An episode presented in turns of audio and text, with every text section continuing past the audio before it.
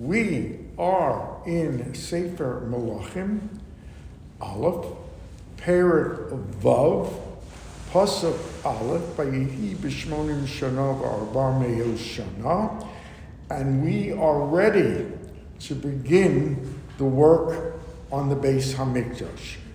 So start with the fact that the Rambam says that it is a mitzvas aseh, that when we come to the land of Israel, we have got to do three things, and they have to be in order. First is we have to um, um, elect a king, or choose a king rather. We choose a king, then we rid the nation of Amalek, and then we build a Beis Hamikdash. And so, as we say, it's a, it's a positive mitzvah. There's no question about it. And now Shlomo is ready to, in fact, begin that process, a process that will take seven years to complete. So we begin with Posuk Aleph. Vayihi b'shmonim shana v'arba me'os shana l'tzeis b'nei Yisrael me'eretz Mitzrayim that in the 480th year that Bnei Israel has left Mitzrayim, Harabiat, Bashana Harabiat, in the fourth year, Bachodesh Ziv, in the Chodesh of Ziv, we're not sure what that is, uh, Hu HaChodesh Hasheni, Lamelech Shlomo, it is the second month of the year, which would make it Iyar. So let's pause for some questions. The Torah, as a rule, does not take a current event and measure it off from a historic or previous event, as a rule. The most it will do is, you know, the eighth year of the reign of so and so. So there has to be a very good reason why here we're saying it is the 480th year from Yitzias Mitzrayim. And there is. The Abarbanel says, one, that it is 480 years to the building of the Beis Hamikdash. The Beis Hamikdash or Rishon lasts 410 years, and then after 70 years, they come back and they commence the building on the Bayis Sheni. So it is 480 years exactly to Bayis Sheni from the fall of Bayis Rishon. So it is not without its significance that they bring the number. Then the question is, why measure it from Yitzias Mitzrayim? Why not measure it from Brias Ha'olam or crossing the Jordan, Yoshua leading them across the Jordan? Why is it Yitzias Mitzrayim? And the Mepharshim say it's Yitzias Mitzrayim because of the fact that that is the whole purpose of Yitzias Mitzrayim is to culminate in a Beis Hamikdash. That is the end of the process, the, the end game to get to that point. So uh, we see it in Dayenu, that we sing at the Siddurim, that it starts Hotzionu Me'eretz Mitzrayim, and it goes all the way through all those miracles that Kadosh Baruch Hu performs until the Banu Beis HaBechira. We build the Beis HaMikdash, that that's the end of the purpose. That's what we are supposed to do. So at the end of 480 years, we, uh, from Yitzias Mitzrayim, fourth year of Shlomo's reign. Why did it take him four years? So the Mepharshim say it's legitimate. He had to first consolidate his reign, and then he had to gather the materials. And so we come back, have we not learned that Melech David, his father, even though he could not build the Beis Hamikdash, he did gather the materials. He got the gold and the silver and the nechoshes, etc. So why couldn't Shlomo use them? Shlomo did not use them he put them in the treasury. So he had to start from the beginning in accumulating materials. So that's legitimate. Chodesh Ziv, month of Ziv is brightness, sunshine.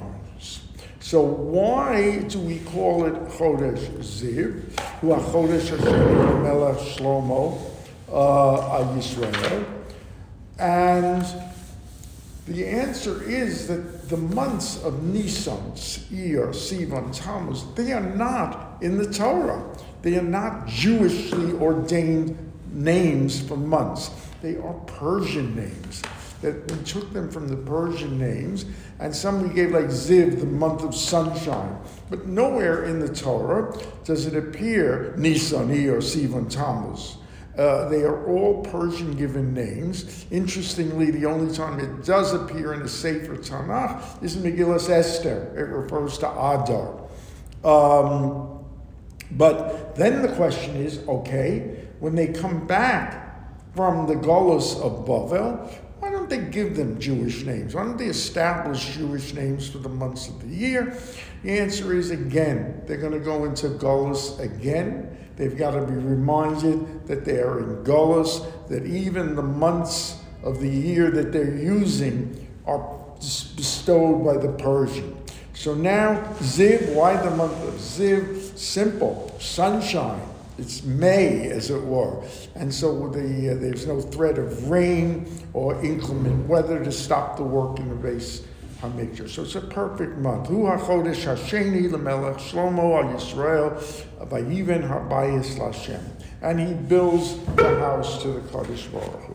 So now, uh, before I should point out that if you are using a text like um, the ArtScroll uh, Melachim Aleph, there's some excellent charts that will help you visualize what we're talking about. You can't really get the conception of, you know, how many um, Amos it was, etc. So refer to that if you want to, or a similar text that would have diagrams that will make this easier. Is this the, are these the same dimensions that are in Yuma?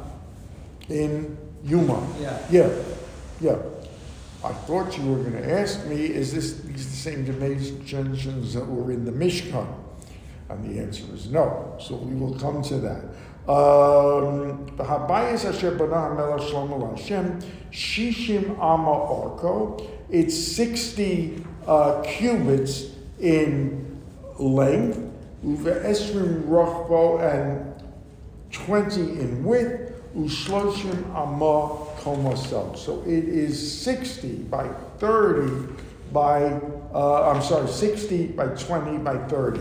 This is not the measurements in the Mishkan. It is, in fact, double. It is uh, 30, 15, and 20, the ceiling is three times as high, in case you're following.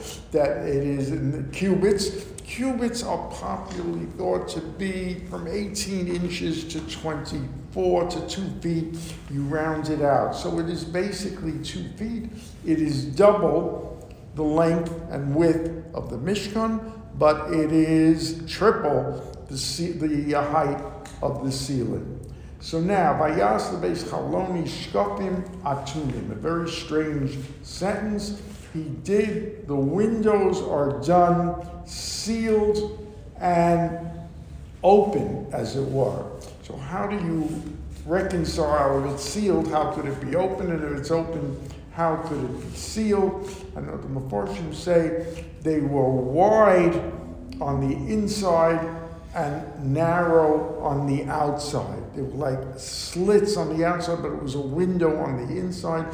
The purpose being the Kadosh Baruch Hu in the design does not want the light coming from the outside in. He wants that light going from the inside out, quite metaphorically, that the light of Torah, the sanctity of the Mikdash should flow out to all humankind, not that we await the light from outside, the sun, etc. So that explains the difference in the windows. Vayiben al kir habayis yitzia saviv eskiros habayis saviv Lahecha ultavir vayas saloa saviv. So you will recall in the Mishkan we have a Kodesh Kodashim and we have a um, Heichal that was outside the Kodesh Kodashim, but both have equal sanctity. Here we're building walls around the walls. They're going to be used, as it were, for shelves, for places, rooms for the Kohanim to dress. And it was not in the Mishkan. So they build these enormous walls. There's a diagram in it. They make it all around three sides. The front end does not have it. Chamesh ba'ama rachba, atchia sheish ba'ama rachba, vashlishi sheva ba'ama rachba. These ledges are of varying uh, length, six, seven, and eight. Uh, Kimageres nasan labayis saviv, it's made around it. Chutz leviltia chaz bekiros that it holds on to the walls. It's a parallel structure to the walls. We should also point out there is a new structure in the Bayis uh, that wasn't in the first, and that is the ulam. The ulam is a corridor behind the heichal, and we will see what its dimensions are, but there is no counterpart of the ulam to the Mishkan. So we see so far the Mishkan has an ulam, the Mishkan has that wide walls on three sides with shelves and spaces, as we're going to see. And uh, the ceiling is higher. In fact, Mishkan was a temporary structure, though. it's say that again. Mishkan was a temporary structure. Right, right. So you are so you would exactly, and this is permanent, etc. So you would think, yeah, of course there are going to be differences. In fact, the ceiling goes much higher. The ceiling uh, extended from the base on Mikdash is estimated if you take the cubit measurement is like 20 stories high. It's an enormous structure. Uh, now, interesting concept. Bias be evan shlema masa nivne rukavos kolkli barzel lo nishma hapnosel. The Bayis was built with full stones, uncut, and uh, there was to be no metal or kli barzel, steel, used in the construction or used in those stones. And in the building of the Bayis, there was not heard a garzen, an axe, a steel metal. Let's talk about that. So they took the rocks whole from the quarry. They would dislodge the rocks, took them as they were, and fit them in, had to be miraculously, into the their place in the Beis Hamikdash without any cutting, without any filing or etching or bringing down. So A, a miracle, but B, it gives you the opportunity to meet the legendary worm, the shamir, which is the source of tremendous midrashim. Basically, the shamir was a worm created on the sixth day of uh, Brias HaOlam. And it had to perform amazing miracles. It could burrow through steel, stone, etc. In fact, the Torah says it was the one that etched the Kohen's breastplate in the time of Moshe. And there are tremendous midrashim that Shlomo had to find this shamir. There are these wonderful stories we used to learn about Ashmedai, who leads him to the shamir. He brings the shamir back. The shamir does that work on the stones, seeing that they fit, uh, etching it in. Um, it's a wonderful, wonderful Agadata, how uh, the miraculous nature of the shamir and the um, shamir and the stones themselves. The stones were removed before the destruction, so and hidden away, and will be used not were not used in Bayit Sheni, but will be used ultimately in Bayit Shlishi. Now, this question of metal. So the Torah tells us that on the Mizbeach in the Mishkan, you were not to bring or use metal. There was nothing of steel or metal or iron in the Mizbeach. Shlomo extended that to the entire Beis Mikdash. There was to be no metal. Metal was commonly thought to be of war, of destruction. The Beis Hamikdash was to be of peace. That's why David could not build it because he was stained with war. So there were no tools of metal in the Beis Hamikdash. It was miraculously where the stones fit into each other. The workmen did not use metal. And from this is a very modern day halacha.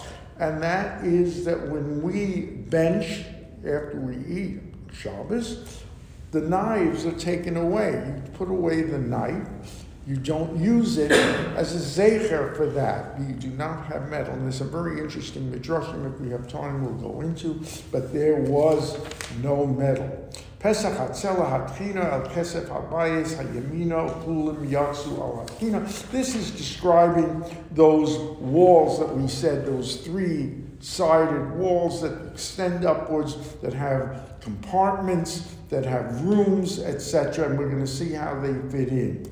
By even as Habayis Lachalev Yispanis Habayis Govim Ushderos Rozim, they could do the Bayis around these shells uh, and walls are built with cedars.